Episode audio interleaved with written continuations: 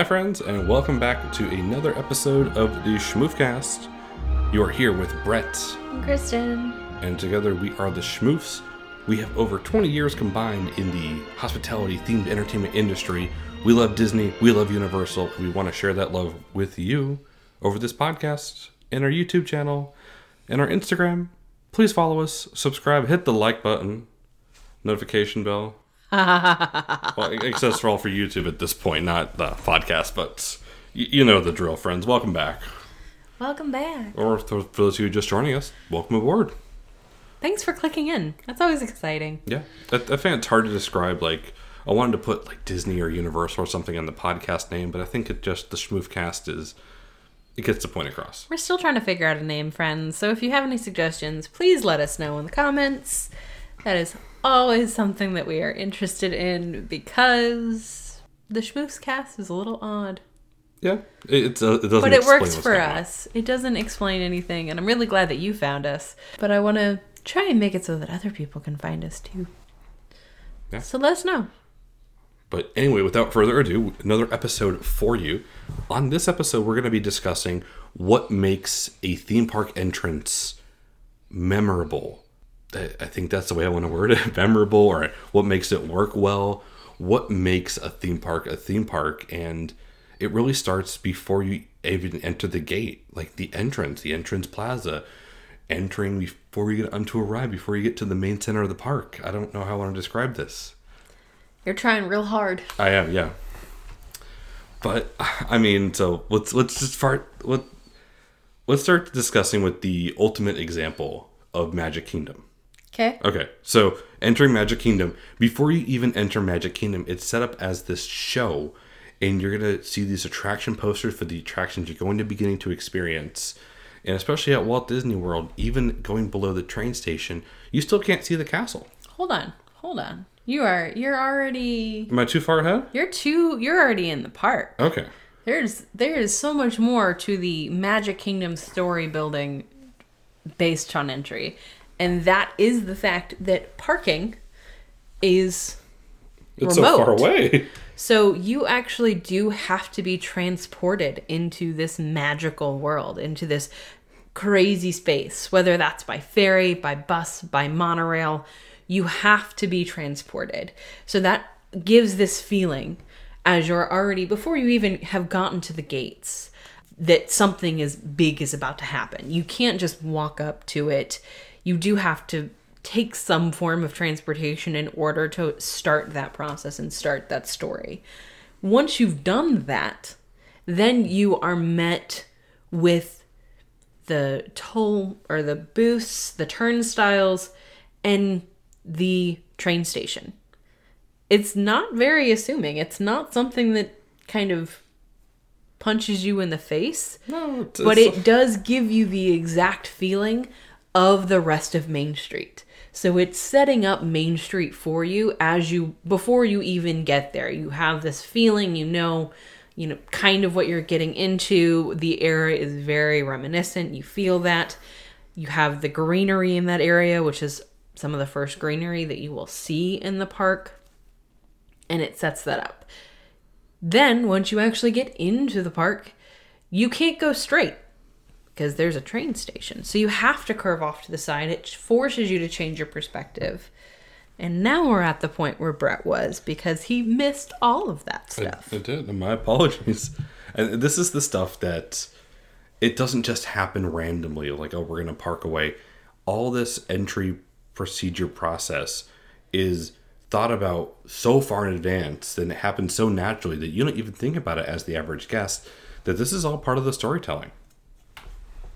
And speaking of storytelling, I mean, you turn the corner into Main Street, USA, and the castle, the main, the big weenie that pulls you into the park, is still obstructed until you start walking up Main Street, USA, and then you get get the glimpse of the castle. You get the glimpse of oh, this is a magical place, and you need to traverse halfway into the park before you can even start beginning to go to anywhere else in the park.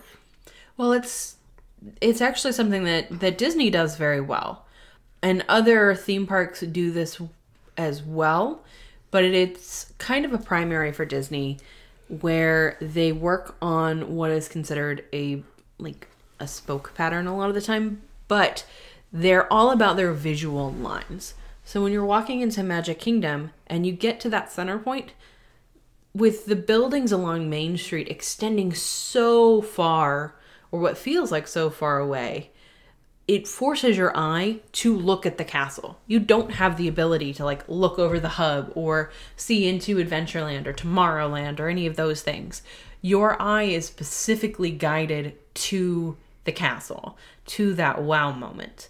And Disney actually does this a lot. They do this in Hollywood Studios. It's a primary thing in uh, Animal Kingdom as well. Well, Animal Kingdom's entrance is We'll talk about Animal Kingdom more in depth in just a second. Yeah. You decided to start with Magic Kingdom. No, I'm okay with Magic Kingdom. Magic Kingdom, it's it's great. It's it, it's so it's second nature to us at this point because we've been visiting the parks for so long, and I'm sure everybody listening has been to Magic Kingdom at least once or twice, so you understand that you walk up Main Street and your attention is focused on that castle. And after you know your attention drops, it's like, okay, cool. Where am I going to next? And then all these stories unfold on one of the hub and spoke pattern, like Kristen said. So you got to pick which way you're going to head to in the park, and then work off that. Nothing is right there. You need to work to get to something. And all of that is kind of within that entry story for Magic Kingdom. Um, my personal favorite is a bit more subtle, but it is actually the entry story to Animal Kingdom. Uh, Brett just poked at it a little bit, but this is something that I really enjoy knowing the story on and knowing kind of the ideas behind it versus the reality and, and how it feels as a guest. So with Animal Kingdom, it has a very stark parking lot. And you everyone comes into the parking lot, the buses drop off at the same parking lot that the guests do. So everyone kind of has this trek, if you will, through a asphalt And the parking lot is curved. You have to drive around it. You drive the entire exterior of it, entering and leaving. Mm-hmm. It is this. It's a trek. It really is. It is a trek. And it's a lot when you finally get to the turnstiles. You enter the park in what is called the Oasis. So, this is an area where suddenly you have all of this greenery, you have animals, the paths are winding, and they kind of take you through different exhibits without kind of a clear purpose as to what's going on. And the average guest sees all this and goes, "Where's the theme park? Where, where's the, where's Everest? Where's the safari? Like, why? What is going on here? Because this is so, it's an unassuming entryway. There's nothing grand or miraculous about it all. It's just kind of like a brick building, and then was going to throw you in the middle of the jungle. Yep. But once you finally traverse through the oasis, um, you kind of crest this hill, and there's the Tree of Life. And it's this giant structure that is quite interesting because you look at it from a raised height. So when you are exiting the oasis to get to Discovery Island, which is going to again give you that hub and spoke pattern design once you get to it, you're actually raised above everything else. That being said, they still utilize those buildings. So it's giving you this one long, narrow view range where you are looking at the tree of life. There is a reason that you feel like it is an icon because it is all you see and it is massive and it's this amazing It sets the tone for your entire Animal Kingdom experience. It does. And you kind of get all that where from there you will start out to go wherever you're going to go. But you don't think about the fact that you went through this trek in the parking lot to finally come to an oasis where you started having some greenery and some life. And then you crest this hill to be presented with the tree of life. There is so much purpose in all of those things that normal guests may not notice, but you feel the difference. There is a reason that once you cross that hill and you get that first glimpse of the tree of life, it's kind of a moment. There it's the a- same reason that it works with the castle. and there is a reason why the uh, the park entry is not up at that bridge to enter the park. There's a reason it is so far back, and it, it's more walking. I don't like walking uphill. It is all so purposeful, and now that you're gonna, you know, listen to us ramble about this, you're gonna sit sit back and be like, wow, I never really thought about it like that. Like it really does. It, it is such an experience. The more you think about it, the cooler it is. And then the Tree of Life is it's on Discovery Island, and it kind of has its roots that branch out towards the other portions of the parks. And in order to get to Dinoland or to Asia or Africa or Pandora, you have to take a bridge, and everything kind of like branches out like its own separate route to another living and breathing portion of the park. Yep. And it's all different worlds that are kind of included in that. And you get that feeling of it's a big feeling of life and that breathing entity within all of Animal Kingdom. And I think that that's very purposeful. Uh, and I would love to ask Joe Rohde about kind of the thought process along those things because I'm sure that he was thinking about that. I know he was for a lot of that because having the opportunity to speak with people that have worked at Animal Kingdom, that have the history and can kind of share those stories that are not well known is phenomenal. It's something that is a great asset and that's why we want to share it with you guys because it isn't something that you may think about at any given time. I mean that kind of idea of the setting the tone as you enter the park before you go to these other lands. There's other theme parks that do it too. Uh, that aren't Disney. Mm-hmm. Go figure. and no, I'm not talking about SeaWorld. SeaWorld's entrance is very odd. to say the least. It's uh it's so haphazard. Uh, one of my friends described SeaWorld's layout to me as a lopsided snowman. And you enter on like the side of the snowman, and I, I can't unsee it. Like if you look at a map, it's like a three circle lopsided snowman. It's weird. But it, it's just it makes no sense. Like Busch Gardens makes no sense. Fun Spot has like 40 entrances because you can just walk into it off the street. So forget storytelling there. I have no idea. I've never been to Fun Spot. We should change that. No. Not right now with their mask compliance. It's uh, absolutely horrendous. But let's go ahead and discuss like um, Islands of Adventure, Universal's Islands of Adventure. I love the port of entry. I think that is probably my favorite themed entry of any theme park I've been to. It has the absolute best theme park music for any entry I've ever been to. It's just such a unique concept. And it the other thing that I love about the port of entry and Islands of Adventure in general is seeing it makes me appreciate Universal Studios more for the studio backlot feeling that it is meant to be. Because Port of Entry and most of Islands of Adventure proves just how well Universal can theme their lands, can theme anything, even if it's not Harry Potter, like Seuss Landing or the superhero island. You feel like you are walking into these, like walking into the pages of a comic book or a Dr. Seuss book and Port Entry really sets up that expectation because it is incredibly themed. It is themed to this. I don't. I want to say like a seaside town that has it's. It's kind of like I don't want to say lost in time, but it's. It's got everything from a bizarre to. It just feels like if you've ever watched like the movie Stardust. I know this is a random reference that you probably don't get because you've never seen the movie. Yep, I have not. You are correct. but if you've ever seen Stardust or, or read the movie, it's kind of a mix between steampunk, airships, and and all of these feelings where it's like just this bizarre aspect of different things coming together. That's what port of entry is. And I'm not explaining it very well because that sounds very discombobulated, but it it does feel like a it is a discombobulated mess of everything that just works well together. You cross under an arch that reads up top the adventure begins. And that kind of sets the tone. There's a photo store to the left or to the right. There is a outpost uh, adventure supply store to the left, which is basically just a souvenir store. But it's kind of amping up. Like you're going to have some adventures. You're going to need some uh, to take some photos today. You continue on. There's a candy bakery company on the right. There is a Christmas shop. You look up top. There is a gambling hall that's going on. The Lucky Monkey, I think it's called. You continue on, and there's uh, you see signs for like Explorers Club meetings and a fire brigade, and procrastinators meeting has been rescheduled. Uh, there is a vendor selling fruit and stuff out of overturned boats that are holding ice together.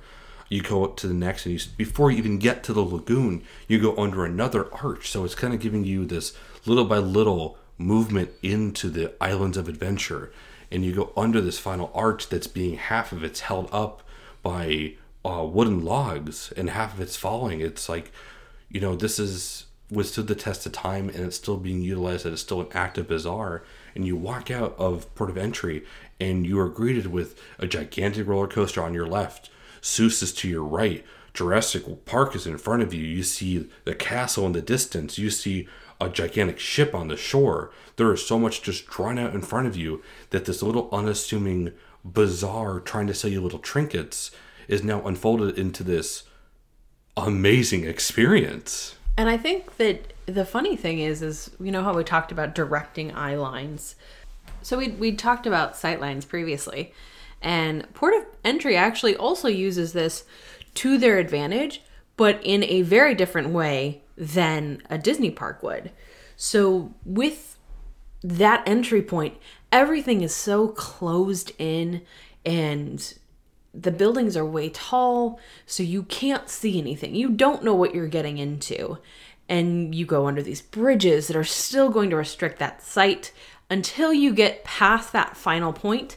Right when you hit the lagoon, then you see this big new world that's really been exposed for you.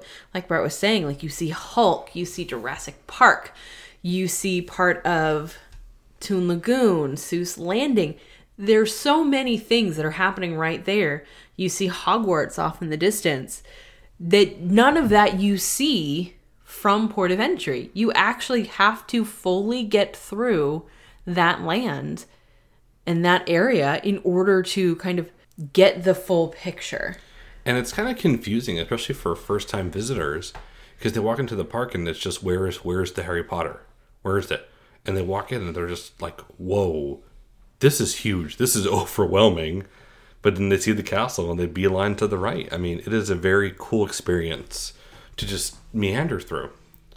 Especially with the Christmas decorations up. Christmas decorations up are fantastic. But there's a whole lot of things within Port of Entry as well that you can spend a lot of time there. They've created stories for these characters and this audio that you hear. They've hidden things um, like the turtle doves. Yeah, the turtle doves that are beaks are they're basically kissing each other, and their beaks, if you look at them from the a certain point, they're aligned to form a heart. It's really cute. It's so cute. And it's not in like an easy place to see. So that's one of those things that is not meant for the everyday guest. It's really meant for people that are spending time to look through all of the things that that area offers. And it's not large. It's not the size of Main Street. It's maybe the size of the Oasis, just the Oasis but There's it's a lot still shoehorned into a small location. but that's the point is that you just kind of feel like it's it's a merchandise bazaar and that's the way it is is that it gives it life because of the fact that there's so much jammed into such a small space that it feels like there's constant activity surprisingly enough it doesn't bottleneck either considering it is the entry and exit point and all of these things are very close together because a big portion of what it is is they push people through their main merchandise shop there, the one that's the the supplies as an exit. So a lot of they push a lot of people through that store as they're leaving. And I know this because like we do it every time. It's not that we're shopping. It's not that we're even interested in shopping. But with the way that the land is set up because it curves ever so slightly around this shop, which again it obstructs what you're viewing going into it. As you're exiting, you just naturally will curve off to that side. And it's brilliant. But it doesn't happen upon entering. You need to like entering you just flow right through the land. Exiting is a different story. It's very well done. and it, it works out so well. It makes me really interested to see what other places do.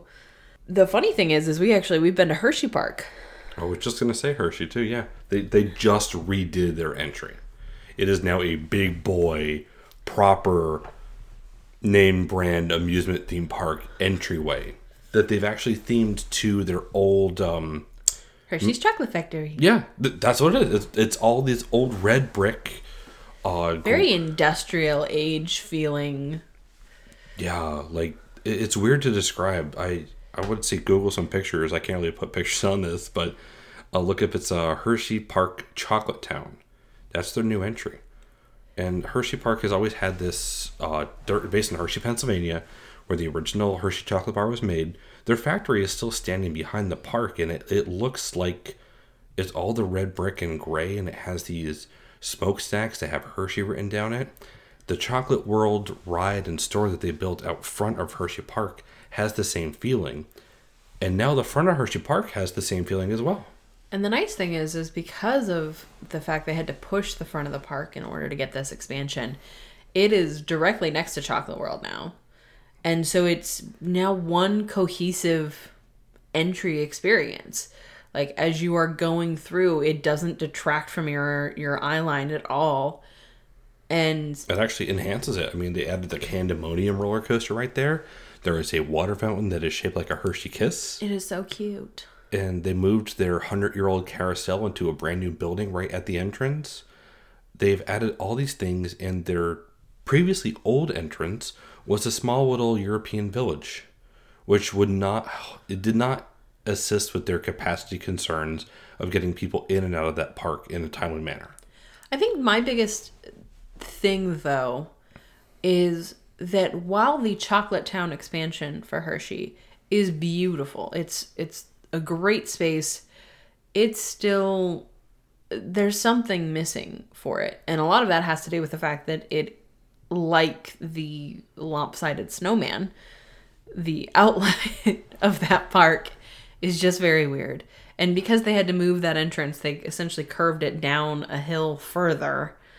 It's you go up this meandering path that it is very odd, and I don't think that that works out as well And of an entry, but it's still a very grand moment when you're entering that park. it's very difficult for them to fix any issues in that section because they have the high school football stadium is in their parking lot near the park. They have an indoor stadium right next to it as well. If you've ever been on Rip Ride Rockit at Universal, you know the loading dock, the the loading area is right up next to basically the Blue Man Group soundstage. It's right there. That's how half of Hershey Park feels because these stadiums are right next to it. Like the park goes right up to these big buildings that are just not in the park lines because uh, they're not in the park. Yep, so it's just the way it works. there's a lot of issues they need to fix there. Oh, where else have we been to that's been interesting? I mean, Hershey Park isn't really trying to tell a story. They've been trying over the last few years to get more of their brands involved in the park. So they've done the Reese's Cupfusion. They've added Candemonium, which has themed trains. They repainted the Skyliner, their their gondolas, to uh, Reese's and Twizzlers colors and stuff like that. So they're working their branding into the park, but there's really no story to tell other than, "Hey, we have roller coasters, come ride." I think one of the most interesting entries that I can think of, because of how understated it is, and it really gives a feeling of the park, is actually Silver Dollar City in Branson, Missouri. Missouri. Yeah, man. So SDC for short. SDC is a trip and a half. It is themed to uh, old mining caves. I think so. I don't even know. It's it's old. It's old. It's old school. Like essentially, the entire thing is some point in history between Frontierland and Liberty Square. That is honestly the best description I can think of it. It is it is ridiculous, but everything has this old school like western feel to it. But like in in a in a It does have mine. Like I think it is focused on mining, but to be honest, you go through the entry. It forces you through a gift shop. Like you have to go through a gift shop to get to the main square of the park. And then, as we learn afterwards, that gift shop is built on top of the entrance to an underground cavern system that they do uh, cave tours. It's very cool. It's weird, but then you exit the gift shop and you are on top of a hill. and it's looking out like there's when we went it was during their holiday season which they have a amazing lights display very similar to the osborne lights from disney world in the past that is phenomenal and it's just over all of these very old-timey buildings If you ever wanted to see the Osborne lights again, I would 100% recommend traveling to the middle of nowhere, Branson, Missouri to see them. it was fantastic. I would 100% agree that you should do it if you are looking for that kind of experience. Take the time to go to uh, Silver Dollar City. It is wonderful. They also have a lot of different coasters. They have a lot of different attractions that you would not expect out in the middle of nowhere. But But the story that they're telling is this it's kind of like built alongside the land and worked with the land. And it's how these miners and these settlers have adapted their belongings and their houses and what they do based upon the land. So it's not like everything's paved over and then it's a flat surface. It's like, no, everything is built into the side of this hill. all a hill. and it's cool. It works well. It works well being thrown in on the top of it, but then at the end of your day, you got to traverse back to the top of the hill, and after walking around all day, it's kind of ridiculous. But it's still great. It's still wonderful. There's definitely a lot that I but again, it's so understated when you're you're walking into it that I was not expecting half of the things No, you don't see any that we came either. in contact with. I was thinking it was very much going to be reminiscent of Knoebels in terms of the kind of quaint atmosphere and these it is not by any means that it actually is some of the largest roller coasters that I've ever probably been on Yeah, and they're big boys. There's a lot to do there. and there's a lot to do. They have like a full train and so many things that are going on there. But you wouldn't expect that from their entry. It is so understated and it really kind of helps make it that everything else pops a bit more. It is very special. It is a very cool thing. And it's, again, it's intentional. It's all this intentional type deal. Speaking of intentional, Disney spent a lot of money a few years ago to rebuild one of their best theme parks ever on the West Coast California Adventure. Oh. Yeah, DCA 1.0. To, Brett to- loves to talk about DCA 1.0, even though he has literally never experienced it. Okay, he so- said it, he didn't believe it was real for a long time. it's not. It didn't exist. Like the 1980s, it just didn't happen. So. There's so many questions, everyone. So many questions. But the purpose of trying to explain and talk to you about why these entries to theme parks are so important comes really back to DCA, to Disney California Adventure, because of how unsuccessful and how unconvincing their entry was. Now, I never experienced it, but I've seen pictures. But it was all meant to be their entry plaza was like all these gift shops and stuff set up that were meant to look like greetings from California postcards, right? Yeah, if you've ever seen one of those like the really bad postcard sets, like the over we get them a lot here in Florida too, where it's like greetings from Florida and all it is is like this cartoon sun with a cartoon palm tree and like that's kind of the way it was. DCA 1.0 as we call it was all of that mixed in with a miniature Golden Gate bridge that the monorail went through. And it was these very weird shops that when you got to the end, you got to this giant sun fountain. No rhyme or reason. It very much did not make sense for anything. But that's just the way it was. That was the decision that was made when it was built. It was a love letter to California, right? Is it was that the intention of it, or was it just Eisner going, "Whatever you guys want to do, go ahead, do it"? I don't. I don't know. It it was something, but Disney spent time, money, effort. We were just talking about it in our Epcot episode. Is that Disney doesn't? They don't like to use walls, uh, construction walls, if they don't need to, and especially they don't like to do a lot of them. They try to do as little as possible. For the longest time, the entire stretch of main entry into California Adventure was all construction walls, like Epcot is now. And the end product is this absolutely stunning, rivals Main Street in the approach to it, Buena Vista Street. Buena Vista Street is honestly, it is crazy to think that the park did not open with that. It, it feels so natural and so good. It's very intentional. It feels like the entry that that park was always meant to have because uh, California Adventure is a bit of a, a combobulation of different things, and that's because it, it is meant, it was meant to pull from different areas of California. They've seen a lot of change in that as they are welcoming more characters into the park in terms of how that looks. But I think that that's the beauty of Buena Vista Street because it's bringing all of that love and, as you were saying, a love letter to California. It's bringing that to the front of the park so that it doesn't necessarily have to be over the entire park. It's very similar to to Tomorrowland, right? So we look at Tomorrowland as the future that never was. That's kind of the ideology behind it is that's why it is the way it is.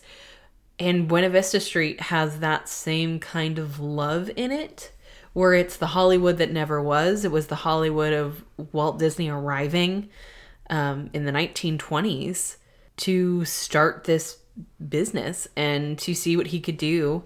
And it's kind of really holds to that. So it's it, this fantastical.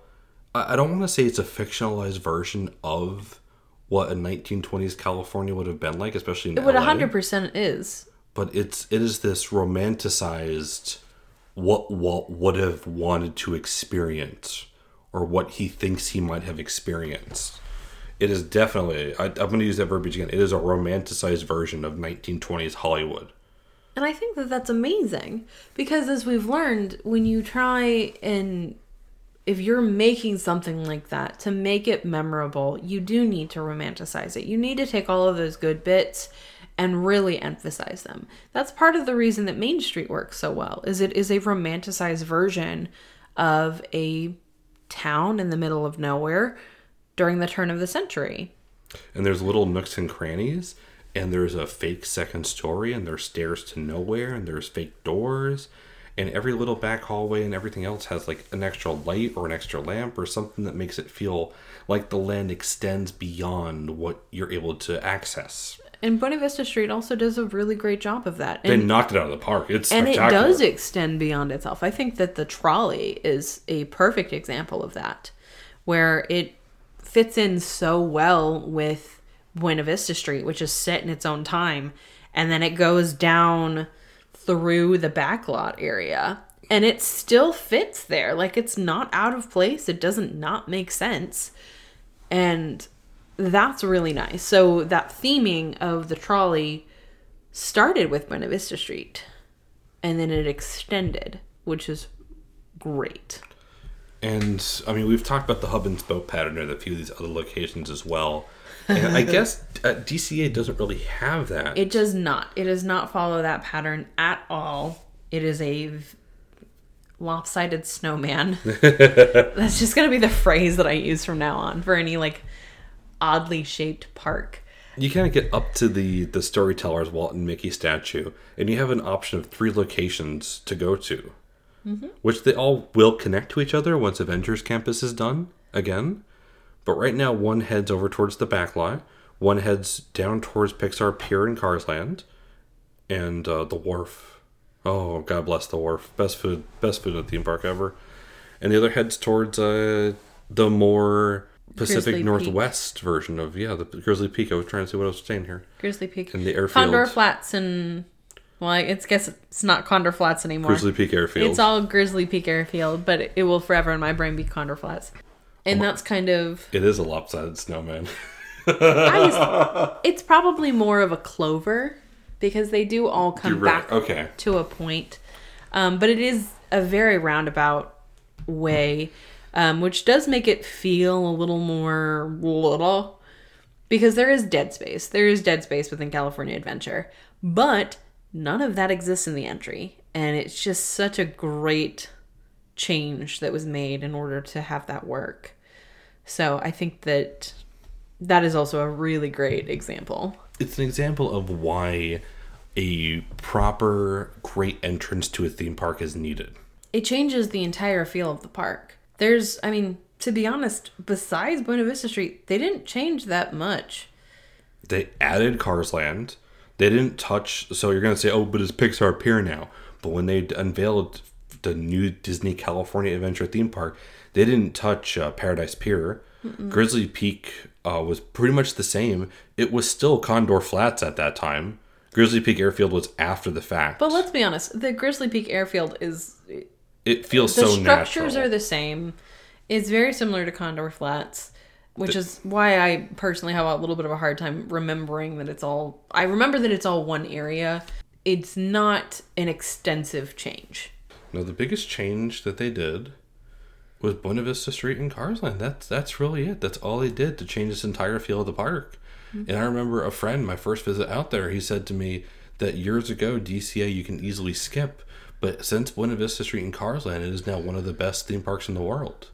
I, I 100% disagree with that. I think DCA is DCA is uh takes some loving. It needs some way more loving than it's currently getting. But I, I can I agree think that it's a much better theme park than it was. You can say the same, same thing about Hollywood Studios, though. But I, yeah, you're right. I don't know if I can say that about Hollywood Studios. Oh, it's fine. But I think that Buena Vista Street and Animal Kingdom and Port of Entry are some of the three best theme park entrances that we've experienced. And people are going to fight us automatically. And I can already see your names hitting up on Twitter saying, but Tokyo Disney Sea. We haven't been there, people. We can't comment. We understand it's beautiful. We understand it's amazing and it's the best thing ever. But guess what? We need to wait until we go there until we can have an opinion, okay? And then I know there's going to be somebody else saying, but you didn't mention the worst theme park entry of all time.